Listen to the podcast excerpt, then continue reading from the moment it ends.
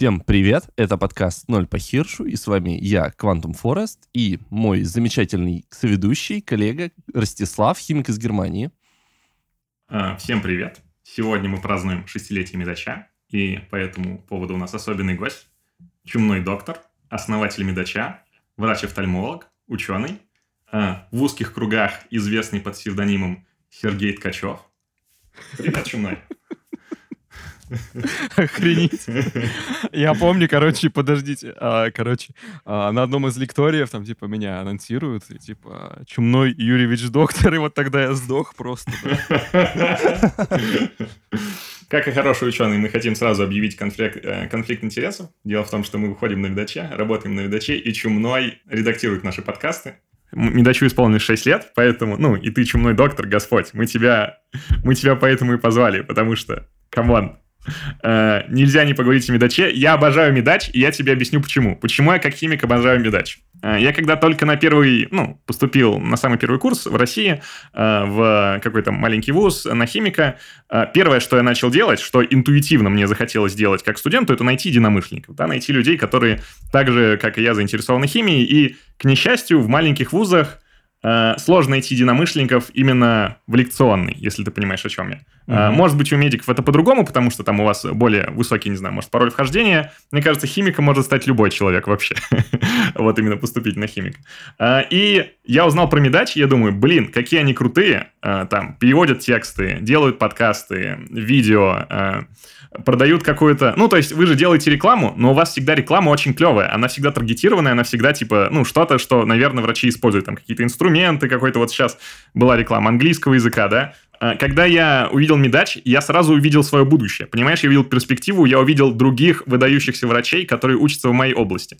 И э, с химией, э, когда я, во всяком случае, был в России, я не могу сказать, что я такое увидел. Я ви- видел какие-то химические сообщества, тот же химик-психопат, но я никогда не видел там ну, не видел, что это кому-то хоть интересно, кроме людей, которые в этом варятся, да? Понимаешь, о чем я? А тут прям целая структура, прям целое какое-то студенческое объединение. Э, э, как ты несколько раз сказал, грибница. Я читал с тобой интервью, где ты говорил, что сначала, сначала вы, э, ну, что Медач появился как э, такое комьюнити, где вы об, обменивались литературой. Ну, и это здорово, да, типа обмениваться литературой здорово. Но вас почему-то начали прессовать вуз, вузы. В чем, в чем вообще прикол? Почему это происходило? А, начал прессовать никак не вузы, начал прессовать конкретный вуз, где я тогда учился, и, собственно, изначально медач это был паблик а, Ростовского государственного медицинского университета, и в этом медиа э, многие вещи были закрыты, то есть в плане там кафедра торговала методичками, и типа нельзя, ну, они были против а, того, чтобы их ксерокопировали, потому что, ну, очевидно, это подорвет их а, финансовый интерес. Вот туда же по многим причинам многие преподы были против распространения лекций. То есть, например, презентация какая-то выходила, и то есть чувак читал и прочее. Возможно, это связано было с тем, что они были заинтересованы в дополнительных занятиях у них же, вот, и прочее. Я не могу сейчас говорить, потому что это я сейчас а, начинаю как бы манипулировать фактами, но предположим, что какой, ну, очевидно, что какой-то из их интересов тоже был нарушен, потому что иначе они бы эти многие лекции бы свободно бы давали распространить. Вот, ну и очевидно, что э, я тогда понял, что пора эту систему просто сломать в один день, и меня она просто взбесила, я понял, что, блин, come on, 2013 год, о чем мы живем так, как будто сейчас 92-й? И я это устроил, и это, конечно, это все выстрелило. Мне тогда помогла замечательная Виктория Соколикова, которая является нашей соосновательницей, вот. И именно с ней тогда мы начали подрывать устои родного, родного университета, да. Я тогда до этого прочитал еще статью Андрея Никитина, которую подписывается как фунт, один из моих любимейших блогеров, которого я лично знаю, к тому же. А, вот. а это та статья, которая, что в России есть студенты, но нет студенчества. И мне тогда так грустно стало от этого. Я подумал, блин, я сейчас на пятом курсе, и что, и где, и где я нахожусь-то, и что, и ничего нет, что ли? Вот, вот так, что ли? Mm-hmm. И, и это все как бы и дальше ничего, и меня это э, вогнало в какое-то унылое состояние. Я mm-hmm. тогда написал пост в послушано mm-hmm. об этом, да, а, и где высказал свое разочарование А потом, угу. спустя неделю, я подумал, так, ну, надо действовать, почему нет? Если угу. есть возможность, я увидел какой-то фидбэк на этот пост и понял, что раз так, то можно попытаться на это как-то воздействовать. И да, действительно, мы создали угу. это сообщество, и оно, очевидно, очевидно, стало популярным, потому что студентам хочется халявы, и хочется получать эти знания, хочется упростить угу. себе жизнь, хочется найти, ну, вот, э... найти что-то, чтобы э, это самое, как бы позволило им учиться легче. Ну, э, во-первых, ну, ты сказал, затронул довольно, мне кажется, очень важную для российского образования тему. Э, ну, ты этого не утвердил, ты сказал, я не берусь это утверждать, но я берусь это утверждать, да, что если бы многие лекции были бы доступны в онлайн или экзаменационные материалы, на многие лекции люди ходили бы значительно реже. Часть потому что, ну, дома учи, учиться кайфовее, а часть потому что многие лекторы довольно скучные, да, и они используют свои материалы, ну, и подготовку к экзаменам как, типа, рычаг давления на студентов. Это правда. Приходи, а, иначе а, экзамен не а, Мало того, в меди это особенно важно, потому что за прогул лекций, их, ну, в общем, тебе отмечают в особом листике, и ты должен потом эту лекцию потом пересказать, отработать. Поэтому, когда у человека есть эта лекция в выложенном виде, а, то ему можно не пойти и проще будет отработать. То есть это не превращается в какой-то кошмар. Трудно а, это использовать как карательный инструмент, отработку, потому что у человека будет ответ заранее, ему не придется совершать усилий, чтобы а, искать эту лекцию у кого-то, переписывать конспект. Нифига, она у него уже будет, и, соответственно, дальше он может очень легко это все отработать.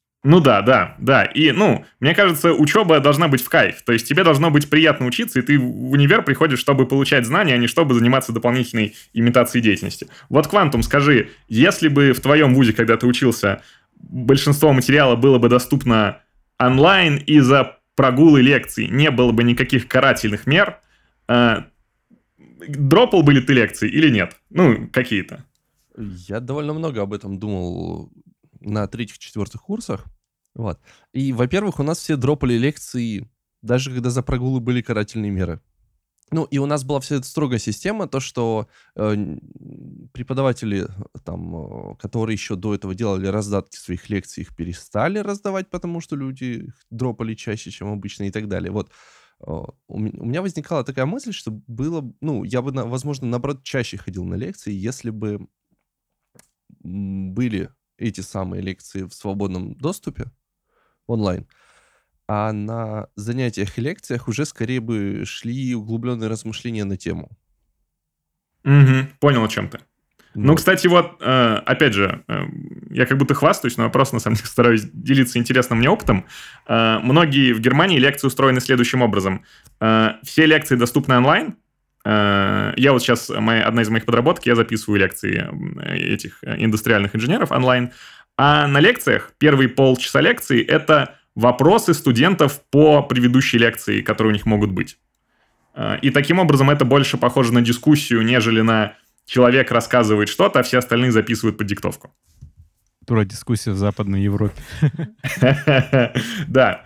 Кстати, ну, эм, вот ты сказал, что люди пользуются медачом, потому что студенты любят халяву. Но я хочу сказать, что мне кажется, что люди пользуются медачом, потому что то, что делает тебя специалистом, это не твое образование, а те дополнительные шаги, такие extra steps, да, extra mile, которые ты прошел от своего образования и типа самообразовался. И медач, он очень удобный в дополнительном образовании. Я, к несчастью, слишком поздно уже, ну, то есть я уже сдал экзамен по биохимии, когда нашел ваш, вашу неплохую статью о том, как сдать экзамен по биохимии, но она же действительно очень хорошая, и несмотря на то, что я посещал каждую свою лекцию по биохимии, мне никто не сказал, что, типа, вот с таким подходом можно в своей голове э, все значительно проще систематизировать и упростить для запоминания. Э, я говорю сейчас не про поговорку «щука съела цитат», да, а вот там, ну там, блин, там здорово все было сделано. Сейчас э, ВКонтакте, в Телеграме полно сообществ, которые э, э, связаны с наукой, постят мемасы или постят литературу, но вот в настоящую организацию, да, с патреонами, с лекциями, с регулярным выходом материала, с какой-то даже субординацией, можно сказать, да, никто не вырос. Как вот Медач перешел от просто клуба веселых и находчивых студентов, медиков к такой серьезной махине? Это был очень долгий, длинный путь, а, который а, действительно напоминал постепенную эволюцию. Если посмотреть на эволюцию любых организмов, то мы же понимаем, что оно какой-то организм развивается, и он развивается без, в принципе, готового плана, как развиться. Он не знает, что там через несколько миллионов лет э, их потомки будут выглядеть вот так, и поэтому заранее может предугадать, э, ну, как ему развиться. То есть это если сравнивать именно с организованным ростом, когда вот есть, допустим, группа людей, у них сразу есть некий стартовый капитал, есть какой-то план по контенту, и вот они вот начинают, вот. Нет, тут было все иначе, здесь а, огромное количество есть рудиментов и прочего этого всего, потому что это все развивалось очень-очень долго, а, местами очень мучительно, местами болезненно, э, там со своими э, счастливыми, ужасными моментами, обидами, предательством и прочее. Я на самом деле до сих пор удивляюсь, как нам удалось это все сделать, потому что мы могли сдохнуть э, на любом из этих этапов, и потому что это все на самом деле очень тяжело делается. И сейчас на самом деле очень много проблем.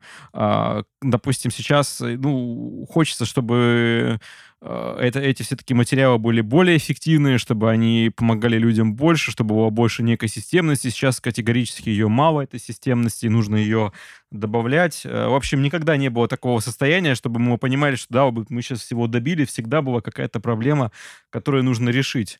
Ну, давайте кратко пробежимся по истории этого всего. Э, в марте 2014 года стало понятно, что быть кружком внутри одного университета это скучно, вот просто. То есть есть потенциал, он вот прямо есть, а, и видно, что мы как бы сами себя ограничиваем, живя в этом пузыре. И мы решили вот выйти на всю страну.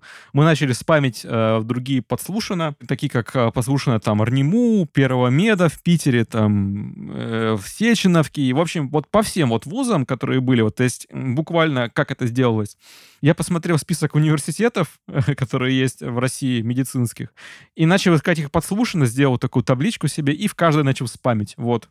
Это, это сработало, да. Во, во многих забанили, но во многих опубликовали, и пош, пошел народ. Сразу постепенно мы тогда еще опубликовали Тогда у нас не было своего контента, мы публиковали только, только подборки разные, и люди их присылали, он постоянно, эта база дополнялась. Естественно, всем хотелось все эти книги получить, и, естественно, люди э, пошли просто рекой тогда. Но это уже наскучило где-то к лету, мы поняли, блин, о чем мы только там только книги делаем, давайте попробуем что-нибудь другое.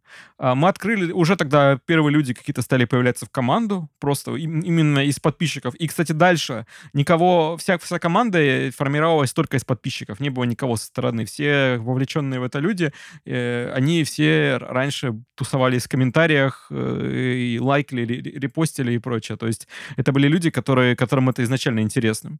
Вот, уже тогда какой-то прообраз был команды, э, и некоторые люди уже, ну, как бы с того времени до сих пор остались. А, и мы начали пытаться в какой-то оригинал контент.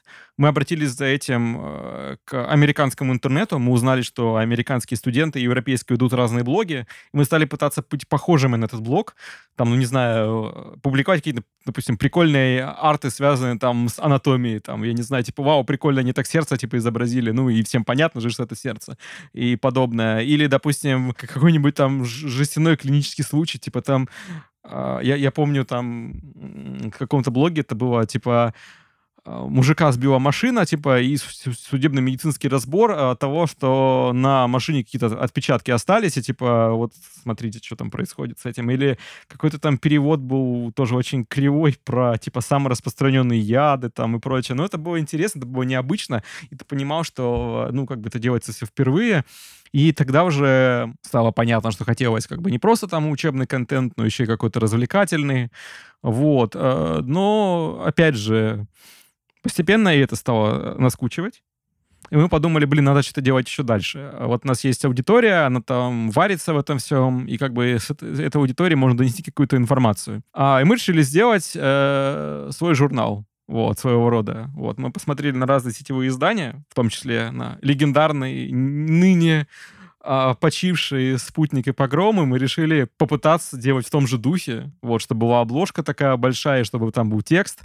А я попросил моего друга сделать нам сайт на WordPress, он подарил мне а, на день рождения. Вот, это был подарок в 2014 году. Он сделал сайт нам очень такой еще примитивный, такой по простым шаблонам, но уже с ним можно было делать и что-то публиковать тогда. Это было, конечно, такой вау-эффект, когда у тебя есть сайт, но полностью пустой.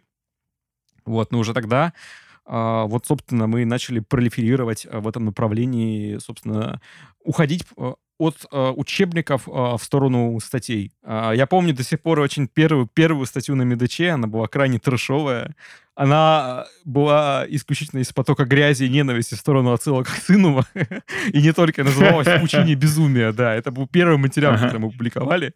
То есть там буквально, типа, кто хочет быть автором на Медаче, и чувак может быть, ради троллинга это сбросил, и мы это опубликовали сразу же. Еще обложку нарисовали к этому. Да, но уже тогда постепенно, то есть э, шла эволюция в сторону именно создания полноценного некого ресурса, чтобы уже не просто выкладывать какую-то чужую информацию, а делать ее свою полностью. И это был очень, очень медленный постепенный процесс.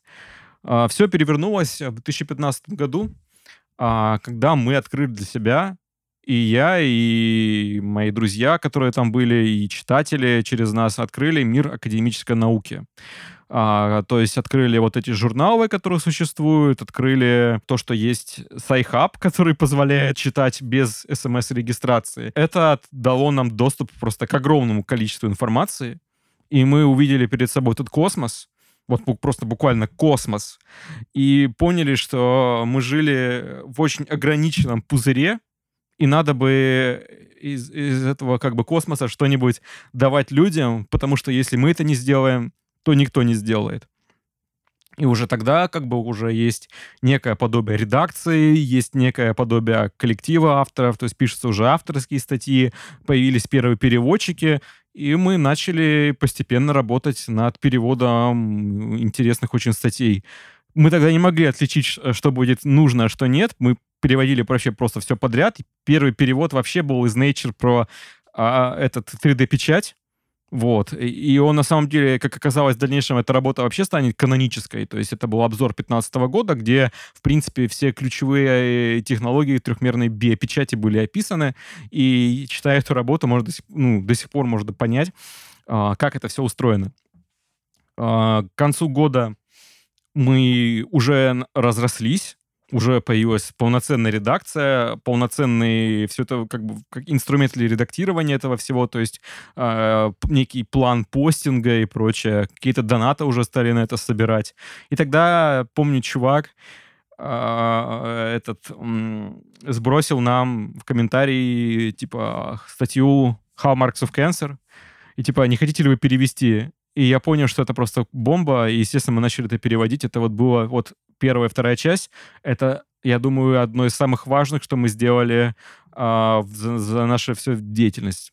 Я думаю, что, в принципе, нам можно просить все наши грехи и косяки за то, что мы вот эти э, Ветхий и Новый Завет э, перевели. Кстати, Роберт Вайнберг по некоторым данным, анонсировал в 2020 году третью часть Хаумарков, поэтому, которую мы тоже, конечно, собираемся перевести, когда она выйдет. А, вот я напоминаю, кто не слышал про эту статью каким-то образом, а, в этой статье описаны ключевые признаки злокачественных опухолей, и это произвело революцию в онкологии, потому что впервые это все было упорядочено в единую структуру, а, поэтому дальше это, эти две работы оказали просто фундаментальное влияние на развитие этой отрасли, это, это, этой специальности медицины и биологии.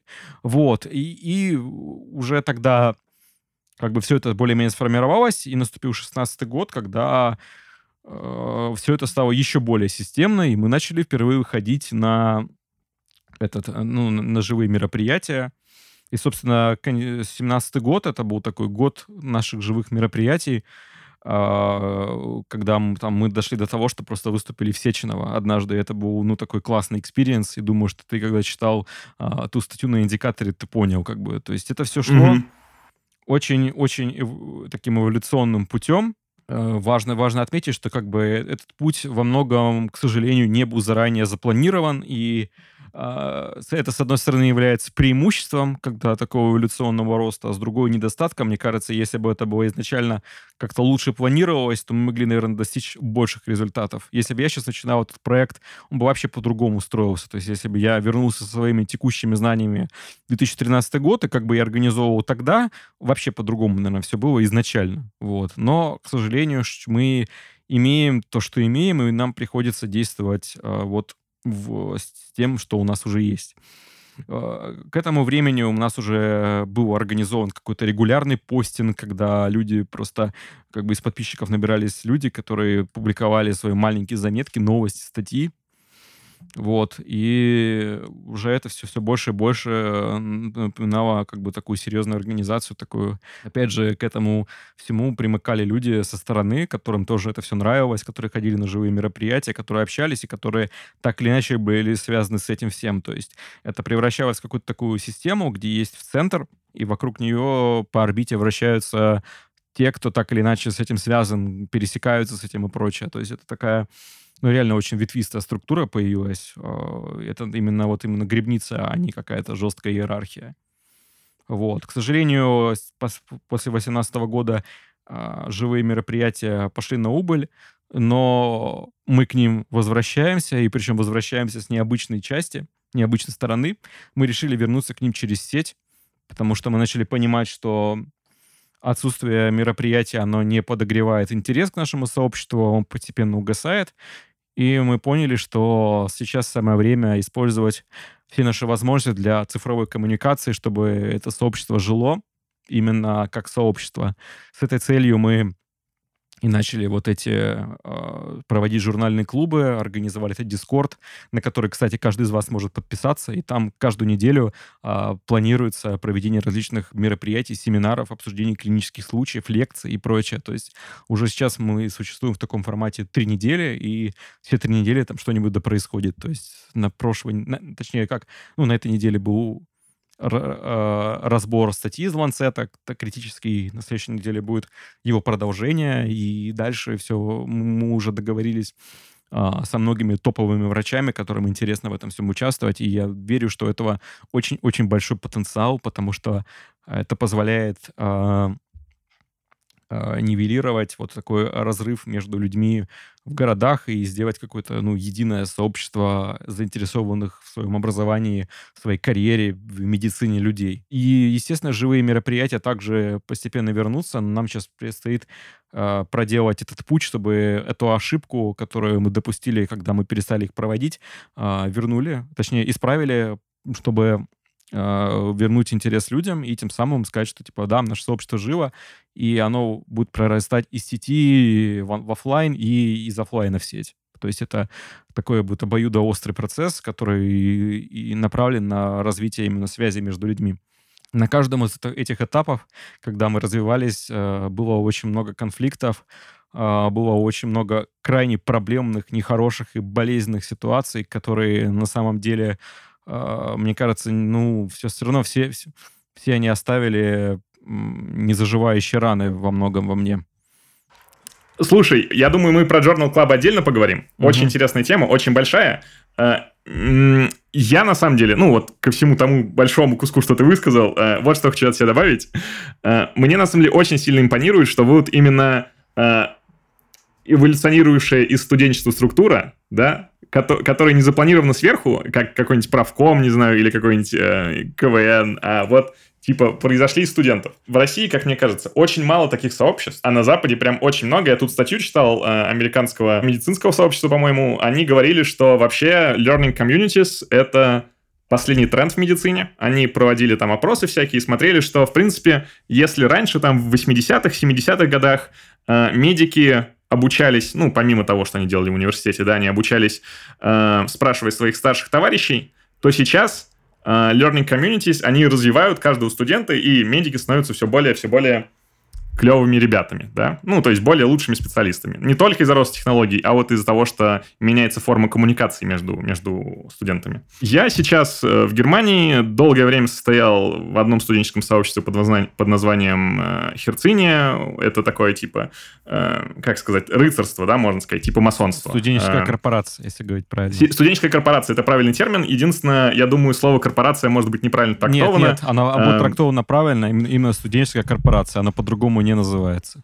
Да-да-да, я к тому, что, ну, а, в России, ну, когда первый раз мне сказали, это студенческая корпорация такой, а где, типа, ваш, где ваш headquarter? Да, в, где, в России где ваши, сейчас да. в настоящее время существует пока именно только одна полноценная студенческая корпорация, которая... Ну да, фратерница Срутеника. Да, с которыми, кстати, мы дружим, но в которые мне вход закрыт. А. Знаете почему? Потому что мне, я сейчас а, не являюсь аспирантом, а, я mm-hmm. соискатель, вот, а там нужно, чтобы ты был именно где-то на стадии обучения, поэтому а, mm-hmm. до, до конца своих дней я туда не смогу вступить, к сожалению. И, и, и, и разве, если что, а, специально поступать в какую-то аспирантуру а... за, заочно, чтобы там оказаться, да. Но, к сожалению... Но у них можно быть этим. У них можно не входить в них, но быть в составе совета или что-то такое. Нет, совета нельзя. Можно быть э, просто, ну, как бы друг корпорации, вот. Ну, с другой стороны, мне кажется, у меня есть своя, да, своя маленькая корпорация, да.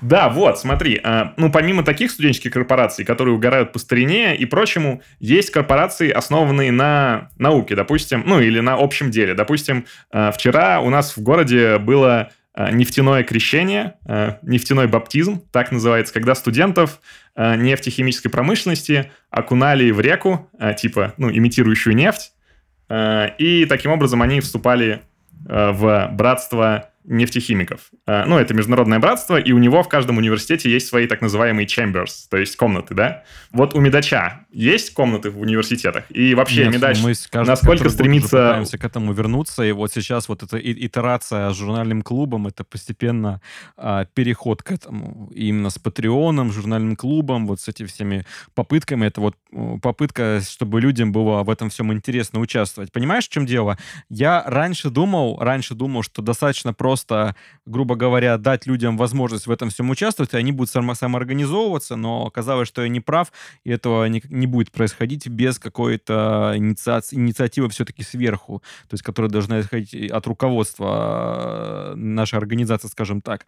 Вот, поэтому вот мы начали тоже в этом направлении работу, чтобы оно именно так все и было. Да, действительно, мы очень хотим, чтобы постепенно эти ячейки открывались, и чтобы действительно были э, наши ну, именно представительство, если можно сказать. То есть реально э, кусочки нашего большого ордена, ячейки в разных университетах, чтобы там э, в будущем, в далеком, как бы люди друг другу помогали. Там, я не знаю, там, грубо говоря, вот есть э, вот э, один масон помог другому, например, там устроиться куда-то на работу или там пройти практику где-то, ну, и подобные вот такие вот вещи, то есть с самого низового уровня, которые могли бы существенно облегчить жизнь людям это сейчас происходит, но только достаточно, ну, на таком, ну, ограниченном уровне, а, но, тем не менее, как бы, это, э, хотелось бы, чтобы было больше.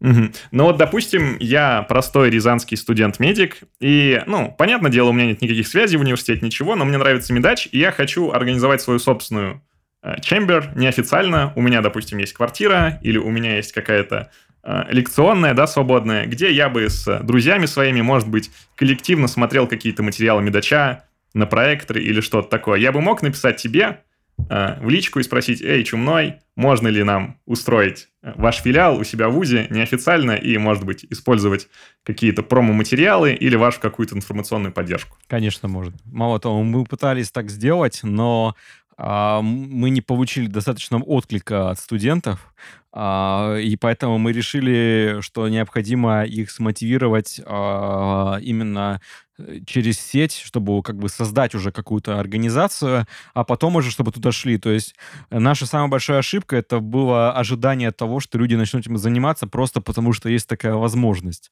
Но на самом деле нет. Нас успешно, у нас успешно получалось проводить журнальные клубы в Ростове, И а, кроме того, в целом, а, как бы на мероприятие всегда приходило много людей, но очень хочется, чтобы это было именно комьюнити. И в этом направлении сейчас предстоит просто огромное количество очень сложной работы, чтобы это все организовать правильно. Это на самом деле практически невозможно, но я верю, что у нас получится. Самое сложное — это заинтересовать. Так-то да, естественно, если человек мне напишет, что да, я хочу как бы в Рязани это сделать, конечно, да, разумеется. Опять же, мы, успешно таким образом проводили мероприятия в разных городах, когда были люди, допустим, проводили в Новосибирске или, допустим, э, там в, в других городах и прочее. Или, допустим, вот я организовал в Ростове, но тоже точно так же, если бы меня тут не было, могли бы организовать. То есть, во-первых, у нас есть внутренний круг, то есть э, вот эти люди, которые стоят э, на разной иерархии в Медаче, они могут это сделать, потому что они диссеминированы по разным городам нашей прекрасной страны, и не только страны. Э, а кроме того, как бы они, ну, они имеют возможность такое организовывать, и уже так делалось, и поэтому мы постепенно сейчас будем именно приходить к организации это, вот подобных вещей потому что пора, на это есть, на это есть запрос, мы просто как бы то, что он, мы выпали из обоймы, не означает то, что мы перестали этим заниматься. Ну вот, кстати, э, могу дать небольшой комментарий на тему того, что э, ожидаешь того, что студенты сами начнут, потому что такая возможность есть, они не делают. Вот мы пришли к тебе, э, начали делать для тебя свой подкаст, и, ну, мы вообще не знали, что такая возможность есть, мы просто написали тебе в личку, ну, потому что, ну, а что ты нам сделаешь? И мы в другом городе вообще живем. И типа, ну, и это начало выходить, и люди это слушают, и к нам приходят клевые, интересные спикеры, и типа, вау, и все, что нужно было просто попросить. А, мне кажется, ну, у меня в голове это до сих пор не укладывается. И мне кажется, большинство людей даже не догадываются, насколько это легко начать делать такой контент. Понимаешь, о чем я? Именно насколько легко э, насколько легко, типа, э, организовать свой Journal Club, насколько легко организовать свой подкаст, насколько легко сделать перевод и опубликоваться в Медаче. Насчет Journal Club Насчет Journal Club могу сказать, что его легко сделать и также легко завалить.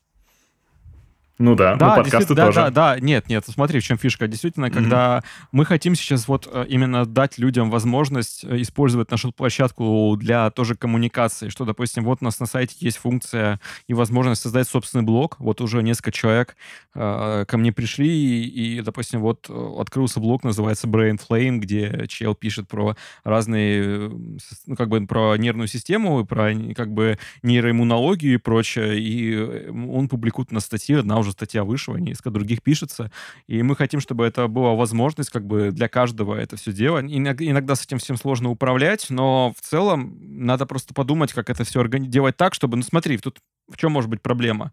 А, просто прис, а, опубликовать материалы, которые присылают люди, иногда, ну, это может быть опасно, потому что ты за них не ручаешься.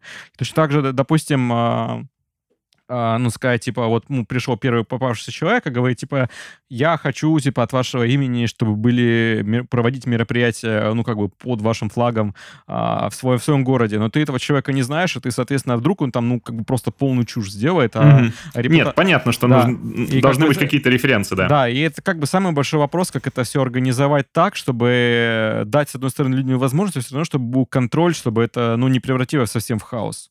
Так, так, так, так-то сейчас как бы, ну, как бы люди попадают в команду, потому что они пишут, э, я хочу участвовать, я хочу там переводить, писать статьи, и вот я, сейчас у меня есть э, примерно пять человек, которых я собираюсь раскидать по чатам, дать им какие-то задания, потому что они рвутся в этом участвовать. Вот. А, что касается как бы вот этого Journal Club, а, в нем сейчас как бы напрямую могут участвовать, напрямую это означает, что типа там, ну, на равных беседовать с лектором и прочее, то только наши патроны, и мне кажется, что это наиболее честный вариант, потому что это эти люди, которые, ну, готовы там хотя бы доллар свой в месяц отдать, чтобы поддержать это все, и почему бы не дать им чуть больше прав, чем у обычного человека, потому что, ну, этот человек, ну, явно в этом заинтересован. А, поэтому, кстати, вот к их мнению мы очень прислушиваемся, к их критике достаточно жесткой порой, и при этом справедливо справедливы. Допустим, многим из них э, не нравится сейчас произошедший за последние там несколько месяцев перекос в сторону молекулярной онкологии, молекулярной биологии. Они хотят, э, допустим, ну, других специальностей. А, но тут на самом деле с этим проблема, потому что как бы многим и это нравится, и мы опять же стали такими большими, что достаточно сложно, а, от, ну как бы достаточно сложно нравится всем. Тем не менее, мы, мы собирались с ребятами, именно с администрацией Медача, и как бы сейчас как бы некий есть план хороший по тому, как значит, по, контенту, который будет полезен всем, и как бы его основная идея в том, чтобы это были статьи, которые человек а, мог прочитать и сразу же применить как, как, ну не знаю, как артефакт в игре находишь, и ты, ты таким образом mm-hmm, становишься, mm-hmm. становишься лучше. Очень идиотская геймерская аналогия, но другой мне для вас нет. Mm-hmm. А мне, мне нравятся геймерские аналогии. Я, так, я только так понимаю, на самом деле. Давай для самых наших маленьких слушателей объясним, что такое Journal Club, Journal Club и почему это хорошо. А в чем вообще суть Journal Club? Journal Club, как понятно, это журнальный клуб, но в нем обсуждаются не какие-то конкретные журналы, там, типа, там... Музи... Так, давай, ну, давай, типа, вот как будто я... Моя первая лекция. Что? Клубы, журналы? А, не понимаю, сложно, проще. Все, все mm-hmm. исследователи публикуют свои статьи в специализированных журналах. А, то есть Существует просто гигантское количество журналов, в которых выпуска... выпускается, э, выпускаются статьи, которые пишут исследователи. И я сейчас просто говорю про медицину, так-то по всем специальностям есть там очень много журналов плохих и хороших. А, что делается на, жур... на журнальном клубе? На журнальном клубе берут какую-то конкретную статью, она может быть как плохой, так и хорошей, и ее разбирают. Например, в каком-то, ну, как бы, как мы, на журнальном клубе, как бы, мы, мы провели недавно а, выпускница высшей школы онкологии Полина Шила, она выпотрошила статью Lancet, из Ланцета.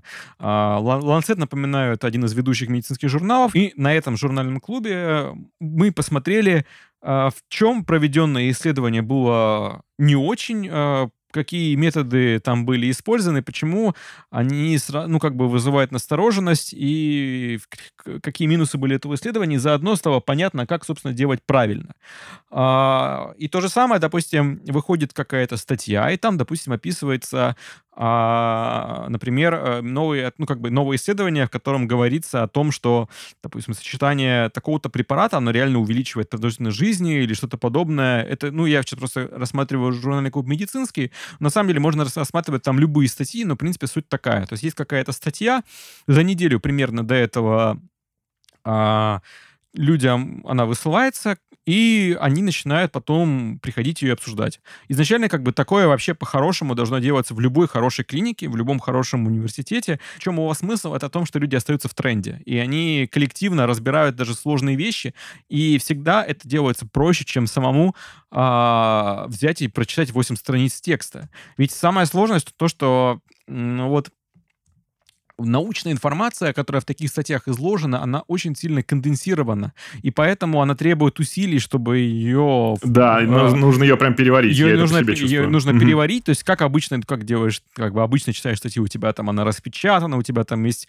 э, эти текстовыделители, ты там подчеркиваешь фразы, там перечитываешь, потому что, блин, это не какой-то там, это не статья где-нибудь там в ВОГ, э, это, это серьезное какое-то, допустим, исследование, или это обзор, и на самом деле чтение научной статьи, оно всегда позволяет тебе, ну, как правило, стать лучше, особенно если это хоро- хорошая научная статья.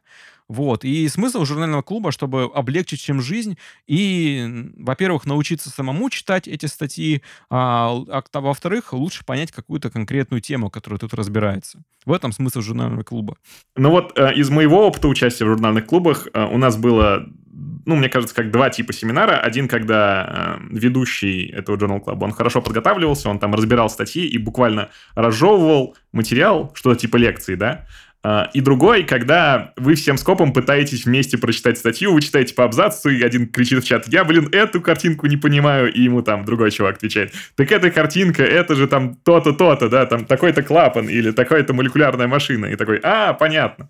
А, ну, там тоже есть, грубо говоря, формальный ведущий, он отвечает за скорость чтения статьи, да, и того, где все находятся. На самом деле, как бы мы видим это сейчас по-другому, то есть это не просто это коллективное чтение статьи, а что, допустим, вот есть какой-то отдельный человек, который эту статью прочитал, и он будет ее перед аудиторией как бы пересказывать Угу, понял. и, и Мгм. разбирать. Это, мне кажется, будет наиболее интересный вариант. Как бы это не будет похоже на такую на избу читальню, это будет похоже именно на что-то более системное. Также в формате очень близкому к этому, и что также мы уже делаем, это, это семинары. То есть это такие открытые, это лекции, в которых также принимают участие наши подписчики, наши патроны. А, и, и, кстати, просто подписчики, все они могут послушать и даже позадавать вопросы.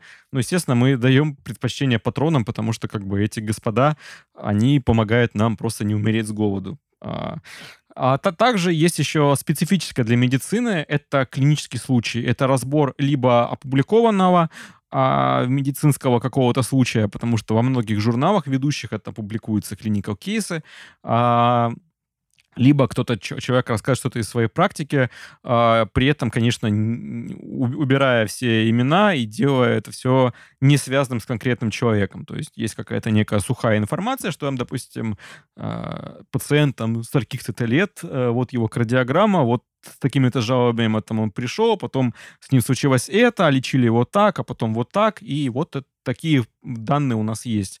А, Это тоже очень интересно, и уже есть люди, которые хотят подобное разбирать, потому что это ну, наиболее интересно. э, Это такая вот концентрированная практика, когда у тебя есть возможность э, сразу же и понять, правильно ли это было сделано в плане лечения, какие методы применялись для диагностики, а а что было сделано неправильно и прочее. То есть все это...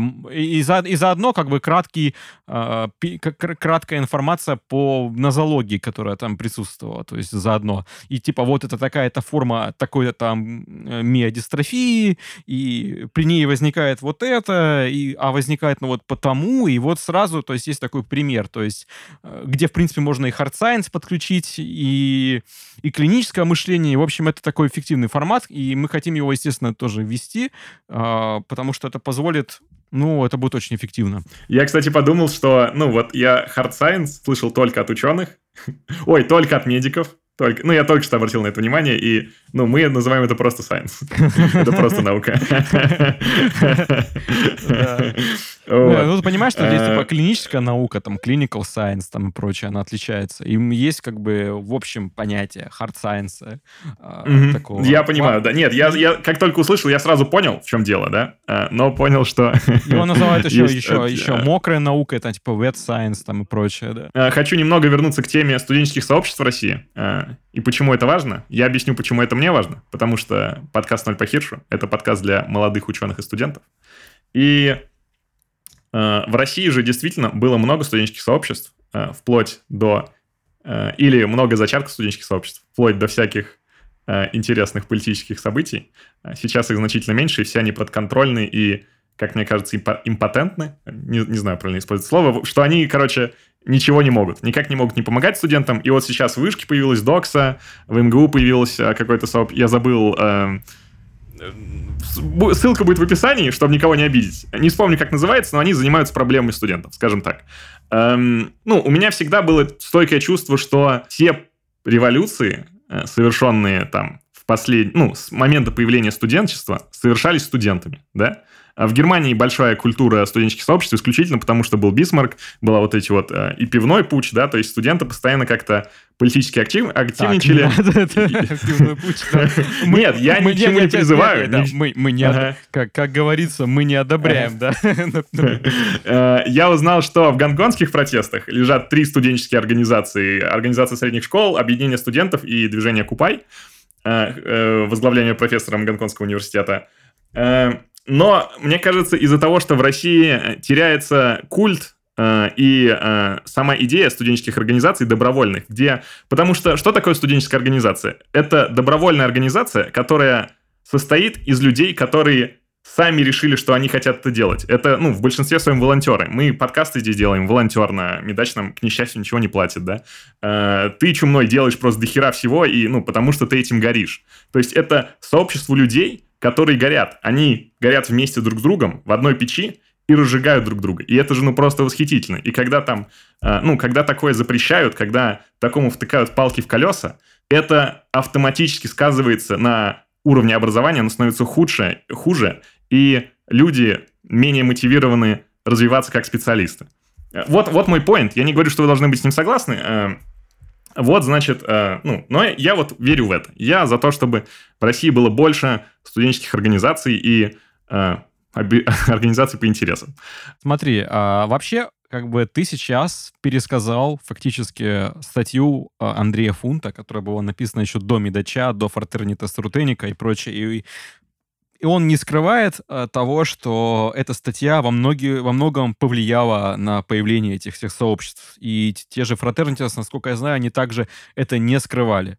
А, и Медач тоже это не скрывает, как бы и благодарен ему, потому что, в принципе, он об этом и сказал, что есть просто пролетариат, который готов там, может быть, деструктивно что-то делать. У него, в принципе, нет какой-либо идеи. Есть люди, которые уже ну, как бы, скажем так, уже такие взрослые, но, но они, э, они как бы, они уже повязаны с вами обязательствами, карьерой там и прочее, а есть студенты, которые там и горят что-то делать, и при этом они не хотят все разрушать, они хотят перекроить мир, сделать его лучше, потому что они этим горят. Всегда движущей силой подобных вещей э, всегда были студенты. Как бы он сказал, пусть студенчество будет не, не будет революционным, пусть будет хотя бы реакционным, важно, чтобы хотя бы оно существовало.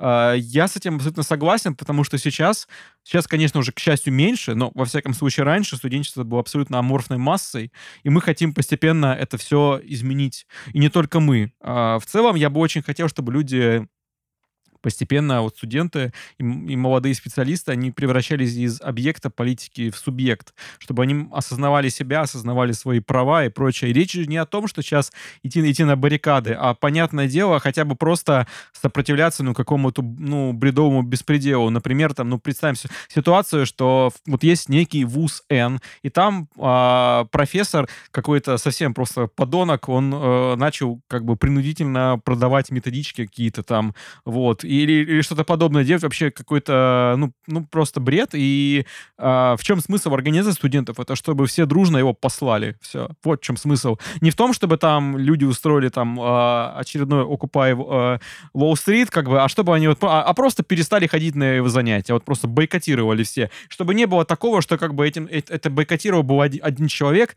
которого, соответственно, потом и отчислят. Числанут, как у нас говорят, да.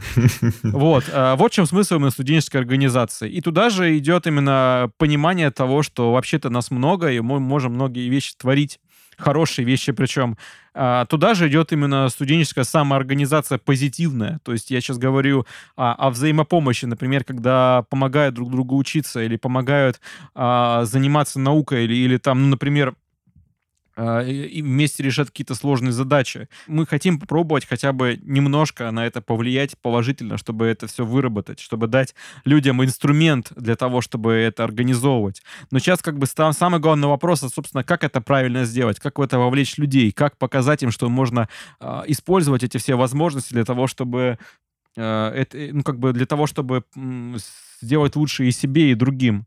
Я приведу личный пример. На самом деле э, Медач сам по себе дал мне просто огромное количество возможностей, связей и существенно повысил э, уровень моих знаний о медицине. То есть если э, создание Медача полностью разделило мою жизнь на до и после. Э, я благодаря Медачу выбрал именно cancer research, то есть изучение э, злокачественных опухолей, экспериментальное, потому что я читал эту всю информацию, потому что мы переводили хаумарки, потому что вот это все есть, э, все эти, все это огромное количество статей, я бы никогда в жизни бы и не задумался о том, что существует понятие эпителиально-мезонхимального перехода. Я бы никогда в жизни не, не начал читать эти все статьи. Я бы просто доктором бы стал, грубо говоря. А сейчас, как бы, я понимаю, а что... А теперь ты чумной доктор. Да, теперь я чумной доктор, да.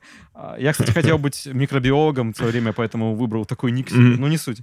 А, короче, и, естественно, я получаю огромное количество я получил огромное количество возможностей для коммуникации. Например, не так давно мне надо было достать срочно клетки глиобластомы, и через свои каналы я очень быстро нашел человека, который, э, которая мне э, эти клетки потом и передала. И подобных примеров очень много. Я могу сейчас без особого труда найти нужных людей в нужном городе за секунды просто. И не только я, допустим, все люди, которые связаны с нашей, как бы, вот именно внутренней структурой медача, они давно уже образовались настоящее братство, которая друг друга поддерживает, помогает. И у меня за пределами Медача, я понимаю, я практически ни с кем не общаюсь. Все мои друзья именно оттуда так или иначе с этим связаны. И все, весь мой круг общения, он там. И у многих этих людей то же самое. То есть я сейчас хочу просто сказать всем спасибо, кто помогал это все делать, а, потому что именно они реально стали моими самыми близкими настоящими друзьями. И это чувство взаимной поддержки, понимание того, что ты вот едешь в другой город, и ты там не один, это на самом деле невероятное чувство. Я когда ехал в Санкт-Петербург, я знал, что там есть друзья из Медача, я еду не в пустой город. И это вот осознание, что там есть там просто несколько человек, именно в твоей теме, это давало тебе просто огромный прилив сил. И и ради этого вообще и жить стоит, на самом деле, чтобы это все дальше продолжалось.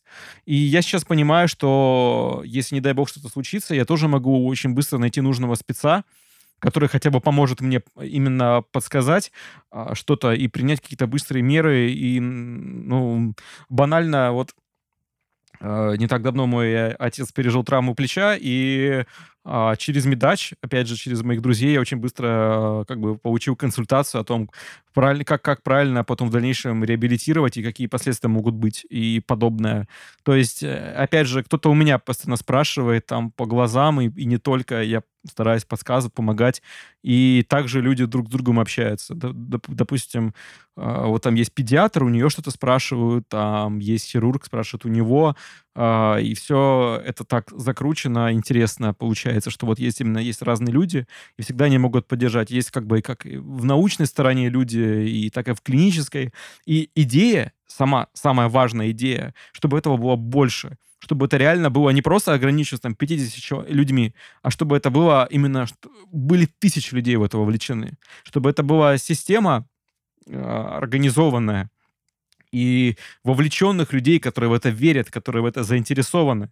И я убежден на самом деле, что э, смысл-то ведь заключается в том, что есть уникальный шанс э, повлиять на это поколение молодых врачей, молод... студентов, молодых исследователей там до 35. И через 20 лет они, когда вырастут совсем, они будут теми, кто определяет текущую повестку я э, сталкивался с мнением, что, типа, я должен транслировать это все для людей за 35, за вот эту фейсбучную тусовку очень влиятельных, богатых людей, вот тех там руководителей клиник, просто известные врачи, что делать так, чтобы наш ресурс был, был им интересен, потому что они э, обладают огромной властью. А я убежден, что это делать не нужно, потому что ты получишь куда больше, если ты посеешь правильные семена, если правильно это все распределишь сейчас, и тогда, спустя время, если все сделал правильно, то это принесет намного больше, больше плодов. Мне очень нравится то, что сказал. Я прям подписываюсь под каждым словом. Э, слово-слово мои мысли. Э, более того, ну вот, э, в мою бытность это называется... Ну, когда я был ко-братом, не знаю, как по-русски сказать, ну, люди в корпорации, они называются кобруда. Ну, то есть, э, ну, мне было интересно, ну, они живут очень богато, да, то есть я приехал, студент из России, у меня какой-то маленький запас денег, и я живу, блин, как царь, да. Я такой, ну, а откуда у вас деньги? У нас там гигантская лекционная, какая-то супер редкая мебель. Они говорят, ну, все очень просто. Э, студенты, которые здесь состояли, они стали э, капитанами индустрии, и они спонсируют это. Спонсируют наше сообщество. И вот мне кажется, что-то такое и произойдет, что, ну, мне кажется, что вот эти вот сейчас студенческие сообщества, которые появляются, назовем их первым поколением, да, э, они, э, люди, которые из них выходят, потом будут создавать просто фантастические сообщества которые будут и обучать студентов, и давать им чувство братского плеча, будет помогать им именно вот э, защищать, отстаивать их права как студентов. Разумеется. И, и, и представь, допустим, в будущем, э, когда кто, у кого-то появится возможность создать свою лабораторию или клинику, кто-то станет за отделением, кто-то станет за в лабораторией, он же всегда может понять, что вот он есть, он знает вот того чувака, вот того, вот того, и может к себе их позвать. И он знал их давно, да. и эти люди могут как бы рассчитывать на то, чтобы у них работать. Это это тоже очень сильно. И мало того, опять же, самое важное, самое сложное же в медицине — это не просто найти сотрудников, а найти правильных людей. А ты заранее многих знаешь, и ты такой... И ты знаешь, что вот этот чел, он достоин того, чтобы здесь работать, и ты в нем уверен. И это ну тоже ну, да. даст, опять же, огромное количество преимуществ для всех. Это на самом деле очень долгий процесс, и я вот на самом деле в растерянности, как правильно а, сейчас людей убедить в, в этом всем участвовать. Это вот, э, вот во многом этот подкаст это такая моя исповедь, потому что сейчас, ну, я, я, я знаю, что у нас э, очень много проблем, которые надо решать. И далеко не все идеально, но все равно у этого всего, мне кажется, стоит хорошая идея, без гнили, идея такая, которая ну, в которой есть смысл, действительно такой некий высший смысл, который и заставляет меня тратить время этим всем заниматься, несмотря на то, что я давно мог забить, но я действительно, я, я, я можно сказать, себе клятву дал этим всем заниматься там э, до того, до, до своей смерти буквально. Поэтому, потому что, Ого. потому что я в это все верю. И я, я, я, я готов, вот не знаю, жизнь на это положить. Наверное, поэтому оно все и существует. Но я хочу сейчас понять, как правильно сделать так, чтобы это не было интересно только одному мне и ограниченному количеству людей. Как вернуть людей сюда, как привлечь их, действительно заниматься чем-то интересным. Потому что, поверь мне, то, что сейчас происходит, это лишь жалкая тень того, что может, что может быть. И я бы хотел, чтобы не ждать десятилетия, пока это придет, а чтобы оно уже сейчас наступило. И вот, не знаю, может быть, у вас есть идеи, как привлечь сюда людей, как, как сделать, и как бы, ты, как бы ты это сделал на моем месте? А, ну, я быстро немножечко добавлю к твоему спичу. А, я хочу сказать, что почему вообще вот эта вся тема с э, сообществами работает, почему, грубо говоря, люди, которые э, закончили сообщество, они охотнее берут к себе на работу у людей, которые состоят сейчас в этом сообществе. Дело не только в ностальгических чувствах, а дело в том, что такие сообщества — это отличный фильтр. Они подсвечивают людей, которым это настолько интересно, что они ищут друзей по интересам. Понимаешь, о чем я? Конечно. Вот. И мне кажется, ну, э, очень смешная, очень смешная история. Я на практику одну, э, в одну летнюю школу прошел. Я не знаю, только ли поэтому или нет, но в моем резюме стояло в разделе «Хобби» админ химика-психопата русской комьюнити химиков на 100 тысяч человек. И я такой... Ну, я не знаю, насколько это мне помогло пройти, но мне кажется, тот, кто читал мою cv он посмеялся с этого. Э, как э, я, у меня нет ответа, как сделать это лучше. Э, я хочу сказать, что для тебя этот подкаст исповедь, а для меня это знамя, которое я поднимаю высоко, и я надеюсь, что я стараюсь, чтобы его как можно больше людей увидело, и увидело интересных людей, интересные движухи в науке, в студенческой жизни, да, к которым можно присоединиться. Мне кажется, говорить о Медаче, о том, что это не только интересные статьи, но что это сообщество, заботящееся друг, друг о, друг, о друге студентов, это очень-очень важно э, именно в плане того, чтобы привлечь, привлечь новых людей. Сейчас, мне кажется, есть такой рассвет э, людей, которые пытаются вести свои блоги, которые пытаются, ну вот именно в телеге, да, там вот эти small media, что называется, да, э, там, как кто-то, я не помню, кто это сказал, но мне понравилось, сейчас уже каждый блогер. э, и то, что вы предоставляете блогерскую площадку, это очень здорово. Мне кажется, вам действительно стоит выходить в реал, мне кажется, вам действительно стоит проводить дебаты именно вот на какие-то научные, медицинские темы, но однозначного ответа у меня на самом деле нет. Э, и мне кажется, лучший способ понять это просто делать. Не, действительно, что нужно именно двигаться постоянно и пробовать что-то новое, пытаться измениться, адаптироваться к меняющимся условиям, а, вот, допустим, сейчас... И, и, кстати, вот интересно, что в целом понятно, что те же подкасты я мог бы делать там и в шестнадцатом году и прочее, но только сейчас я до этого по-настоящему дорос, мы до этого всего доросли, когда мы можем это делать. Или, допустим, я понимаю, что, будучи там в Петербурге, я мог уже тогда там организовывать стримы и прочее, что все до этого у меня было, но вот только сейчас я понял, вот зачем это надо, как это делать, и, что самое важное, как это может быть полезно людям и сообществу, и почему это важно делать. Угу. То mm-hmm. есть не стрим Понимаю. ради стрима и не подкаст ради подкаста, а ты понимаешь, что, допустим, ну, это уже выродилось э, во что-то, ну, системное. И то же самое, мне кажется, касается всего. Ведь вот чем именно проблема эволюции, это то, что ты до этих вещей доходишь спустя годы. В этом проблема. То есть, если заранее это делать, все, и у тебя вот приходит, допустим, чел а, с кучей денег и влияния, и начинается это все сразу строить, то, конечно, у него все это получится быстрее. А тут тебе требуется во многом 6 лет, чтобы до этого дойти. То есть, во многом, мне, мне кажется, это такая попытка объяснить, почему мы добились не столь многого за эти 6 лет как, mm-hmm. как могли бы. Это то, что мы развивались эволюционно, что mm-hmm. это все шло постепенно, постепенно появлялись возможности и появлялось, что mm-hmm. самое важное, понимание того, зачем мы это делаем, для чего, ради чего. Вот. Угу. Знаешь, я думаю, если бы вы подкасты начали выпускать вот в шестнадцатом году, как ты говорил, я не ошибся, так? Угу, да. Вот то это было бы... Возможно, это бы не выстрелило, потому что в 2016 году, как таковых, ну, аудитории для подкастов было гораздо-гораздо-гораздо меньше. А я думал, ты скажешь, что если бы вы делали это в 2016 году, то кто-то бы уже делал ноль по Киршу до нас. И это... Нет, я думаю, на самом деле, как бы квантум прав. То есть это, знаешь, это когда...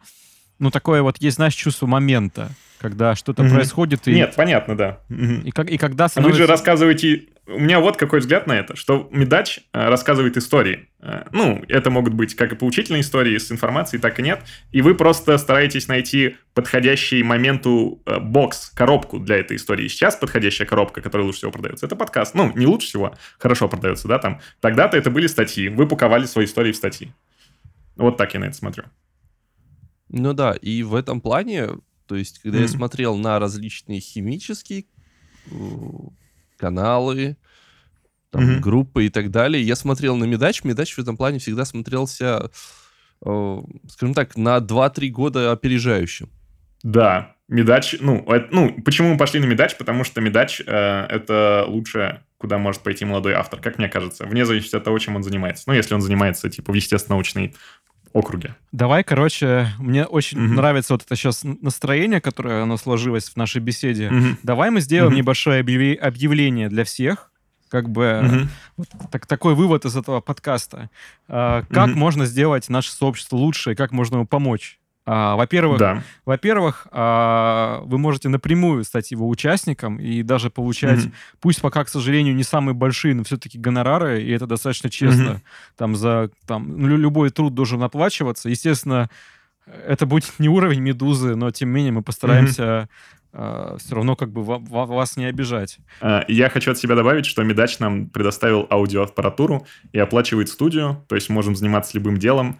Да, потому что мы из нашего бюджета выделяем средства на запись подкастов и действительно как бы предоставляем для этого все необходимые условия. Если вам есть что рассказать, то, естественно, мы очень ждем вас как авторов, потому что мы мы, мы, мы очень хотим освещать еще больше тем. Мы хотим, чтобы выходящие наши материалы, они действительно зажигали в людях какой-то огонь, чтобы вот человек хотел это и показать другим, и чтобы он прочитал и понимал, да, я хочу этим заниматься, да, это мне помогло.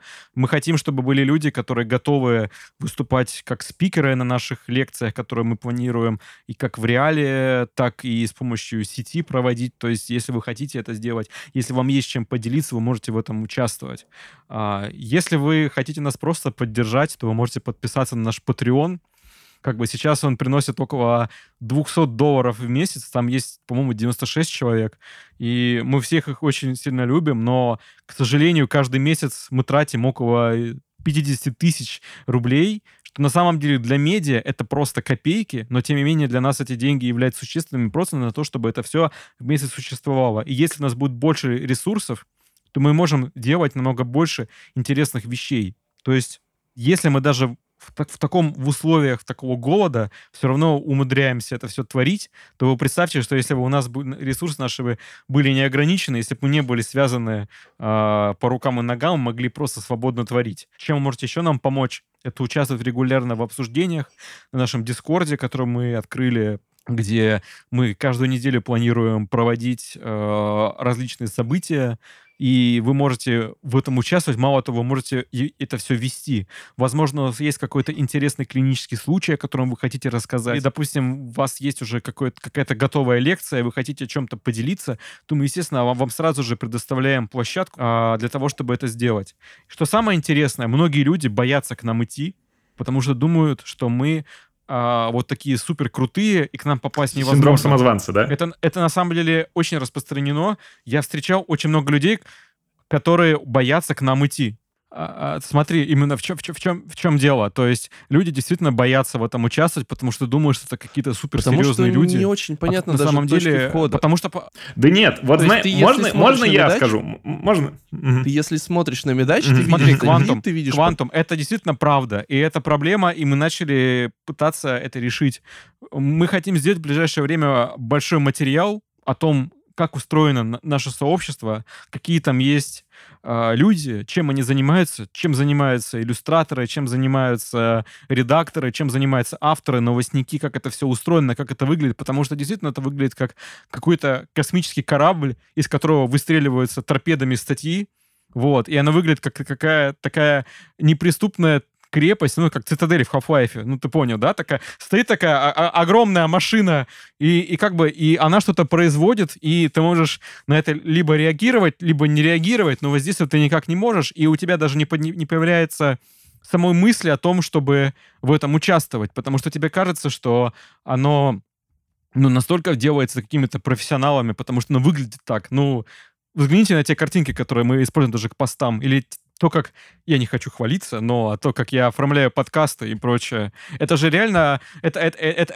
это, это выглядит э, как будто у этого миллионные бюджеты, что там серьезные профессора сидят, какой-то серьезный коллектив авторов, и где а, все очень непросто организовано. А я хочу, чтобы это так не казалось. Я хочу, чтобы каждый мог прийти и рассказать, допустим, о своем исследовании, чтобы это все было вот так организовано. Вот классно было, допустим, сделать блог, где чувак приходит, и мы с ним беседуем, он рассказывает, что вот, допустим, я там занимаюсь изучением болезни Альцгеймера, например, и подобное. Mm-hmm. Вот это, мне кажется, было бы здорово. И вот как mm-hmm. у нас сейчас есть блог, а, называется «Медач Worldwide», где каждый может рассказать про свою практику за рубежом. Там, например, вот у нас сейчас mm-hmm. вышла недавно статья про Чехию, а были mm-hmm. статьи там и про Германию, не только. Это тоже, мне кажется, здорово. Вот сейчас mm-hmm. Чех хочет написать про то, как он, а, проходит, как он работает в Новом Уренгое челюстно-лицевым хирургом. Вот, и он mm-hmm. как бы обещал сделать О, классный... черешня. О, да, да, и спойлер маленький. Да, и это все как бы действительно нужно показать что-то дружелюбно. И, да. и мало того, mm-hmm. нету, нету, понимаешь, действительно нету какой-то единой формы, типа, нету там кнопки на сайте, куда ты можешь зайти и посмотреть, mm-hmm. да, как вступить, кто мы. А, мы. а может вам, знаешь, что сделать? Может вам на летней школе сделать курсы по журналистике? Да, понимаешь, в чем дело? Я об этих всех вещах думаю, но нам нужно не думать о летней школе. Нам нужно сейчас срочно uh-huh. эти все вещи пофиксить, потому что uh-huh. на самом деле они не такие уж безобидные, как кажутся. Если мы uh-huh. потеряем э, вот это доверие людей то мы просто mm-hmm. умрем. А мы не, не можем позволить себе умереть. Нам нужно, нам, нам нужно жить, чтобы дальше творить, чтобы ре- реально какое-то оставить после себя наследие, которое работает, чтобы люди понимали, что мы оказали влияние на эту всю систему. А вот, э, ну, я пару вещей добавлю к твоему, к тому, что ты сказал, и Квантум. А мне кажется, что э, дело даже не столько в том, что вы похожи на гигантский космический корабль с невероятным уровнем качества, хотя это так и есть, да, а в том, что, ну, и другие космические корабли с невероятным уровнем качества, они тоже вполне себе открыты, и, ну, э, все барьеры, типа, у нас в головах. Мы могли бы там э, пойти, не знаю, написать N плюс 1, мы хотим делать у вас подкаст, или там ножу, да, и, ну, может быть, нас бы отшили, а может быть и нет. Э, спросить э, никогда ничего, ну, не помешает, понимаешь, о чем я, да? Э, и эм, вот я вчера свою маленькую сестренку спросил, я сказал, э, ей 4 годика, сказал, слушай, э, Сонечка, завтра пишем подкаст с чумным доктором, какой ему вопрос нужно обязательно задать? Она говорит, обязательно спроси его, какие бонусы получают патреоны Медача. Бонусы патреона Медача, патроны Медача, получают да, следующее. Да. Как бы вообще, э, по-хорошему, э, ну, как, как бы там есть не три тира сейчас. И самый главный бонус это то, что, ну, как бы там от 1 доллар, 3 и 10. Вот. Э, Сейчас самый главный бонус — это то, что они напрямую участвуют в формировании контента и, допустим, э, проходит они задают курс, это правда, и они, они, имеют, они имеют больше прав высказать совершенно жесточайшую критику в наш адрес. Угу. Вот. То есть их критика услышана, в отличие от людей нет, в комментариях? Нет, мы вообще, на самом деле, всегда любим критику, вот, но их критику мы любим, любим особенно, и действительно стараемся, чтобы они их критика, их критике прислушиваться, и потому что эти люди, которые, от которых это все зависит, их нельзя разочаровывать, нельзя их обижать. А, дальше они напрямую все могут участвовать а, в этих семинарах, так как они, ну, то есть это люди проверенные, и это люди, ради которых все это делается, которым точно не все равно, и поэтому я считаю справедливым дать возможность им напрямую общаться с каким-либо лектором, который приходит, то есть... Mm-hmm когда мы приглашаем сейчас лекторов в Discord, они все могут с ними общаться напрямую, а если они не могут общаться голосом, их вопросы текстовые будут рассмотрены в приоритетном порядке. Вот. Угу. Дальше как бы сейчас э, мы вернемся к вопросу живых мероприятий, а живые мероприятия mm-hmm. чаще всего стоят денег, потому что нам их никто не дает, а нужно же арендовать помещение. Mm-hmm. То есть э, мы, конечно, встречали ситуации, когда нам давали помещение, но чаще всего э, это все стоит денег, и нам необходимо хотя бы окупить это все, и поэтому это стоит денег билет, хоть и не очень э, больших, и, э, соответственно, патроны в зависимости от тира могут либо получить скидку, либо пройти бесплатно. Дальше сейчас мы для них также готовим экск- эксклюзивный мерч, который будет доступен только им. И мне кажется, это тоже очень, ну, так, такой приятная особенность. Например, сейчас мы делаем для, для патронов наших э, значки нашего братства, и они будут доступны только... О, я бы хотел. Я бы хотел не... Можно я скажу? Я бы очень хотел худи с логотипом медача маленьким в районе груди. Черную худи. Окей. Вот. А оно, оно здоровенным на спине. Оно в разработке сейчас, на самом деле, да. И я бы хотел, чтобы, ну, это было такой униформой. Типа, это, это, э, э, именно mm-hmm. так оно и планируется, что mm-hmm. и как бы нам не хотелось... Э, ну, мерч, на самом деле, у нас был успешный опыт его продажи и разработки, но нужно понимать, что как бы его, оно, он должен нести идеологический смысл, и чтобы понятно было, что это некое братство, и, и чтобы, что не каждый может это себе позволить носить, что это нужно заслужить, и поэтому мы решили начать с мелкого, это небольшой мерч и значки, и вот сейчас мы вот готовим первую партию значков, которые мы будем раздавать патронам, мне кажется, это самое классное, что может быть, потому что это позволит им отличать друг друга. Ну и, конечно, будут значки также и для всех людей, которые так или иначе связаны с администрацией создания этого всего, потому что э, вот значение этих людей вообще невозможно никак переоценить потому что не, не да, потому что эти, эти люди, благодаря которым то все и делается. Что в свое время очень давно это был бложек одного человека, но сейчас это далеко не так, и а, э, это все огромный труд большого количества людей, которые, кстати, мы всегда упоминаем вне зависимости от того, насколько много они сделали, мы всегда указываем, кто работал над материалом, видно, что это работа далеко не одного человека, любую может, статью можно открыть, и там будет видно, что, допустим, кто автор, иногда их может быть несколько, кто редактировал, кто делал иллюстрации и прочее, все это всегда написано. И эти все люди, они, так как они уже объединены в своего рода братство, нужно это все еще дальше закреплять и поддерживать, потому что эти люди, э, которым я могу свою жизнь доверить. Угу, угу, понятно. А, в конце, ну, к концу подкаста а, тебя, как человек, который, можно сказать, наш продюсер, да, а, хочу спросить вот по какому поводу. Дело в том, что мы подкаст для студентов и молодых ученых – мы сами с квантовым химиком, химики стараемся протаскивать химиков на подкаст. Э, ну, и это не совсем хорошо, не совсем честно по отношению к врачам, да. Э, поэтому мы решили сделать небольшой ребрендинг нашего подкаста и придумали несколько слоганов, которыми будем заканчивать подкаст. Я прочитаю тебе три и скажи, ну, хочу, чтобы ты их оценил. Первый слоган. С вами был Ноль по Хиршу. Нас рекомендуют 9 из 10 врачей. Что думаешь? А, на самом деле в этом есть а, доля истины, потому что огром... вот наши ребята, которые из админки, вот я цитирую, цитирую в частности слова а, Корну Амонис, это один, ага. один из двух наших иллюстраторов, и он сказал, что «Ноль, ноль по Хиршу» — это один лучший подкаст, который у нас выходил, и он просто его очень любит, и не только ему он нравится, поэтому, в принципе, в этом есть доля истины, потому что он, он является... Второй вариант. Второй вариант. Ноль по Хиршу перед применением обратитесь к специалисту. Мне очень нравится, да. А еще а третий? И третий вариант. Ноль по хиршу. Извините, это неоперируемо. Не, неоперабельно, если бы точнее. А, неоперабельно, сори. Я могу перевязать. Ноль по хиршу, извините, это неоперабельно. А мне второй нравится. Да, обратитесь к а. Хорошо. Ну, это шутка. Я, я запланировал это как шутку, но ты меня так растрогал своим ответом. Смотри, что... смотри, смотри. Все ушло. А, вообще, в целом, ага. как бы, давай я тоже для ребят, которые... Ну, получается, это интересно, что как бы это не просто беседа, а беседа людей, которые стоят у истоков этого ноль по Хиршу, и... А, Действительно, как бы я, я не считаю, что проблема то, что приходят химики сюда на подкасты, то, что, конечно, это разумно, потому что это, эта тема для вас близка, вы ее понимаете, но в целом, на самом деле, глобально, э, общие принципы науки, они вот а, ну, во-первых, надо понимать, что химия — это всегда очень близко к медицинской науке, и мало того, и, и, мало того, многие направления в медицине так или иначе связаны с химией, та же биохимия, например, и прочее. И это, во-первых, это близко. А во-вторых, то, что научные принципы, они для вот этих специальностей не очень похожи. Если ты э, хорошо делаешь науку в химии, то в целом ты понимаешь принципы, которые э, которые будут сработали и в биологии, и в медицине, и прочее. То есть статистика, например, в химии будет абсолютно такой же, как и в медицине. То есть эти же самые законы будут ну, такими же я, возможно, не прав, но скорее всего.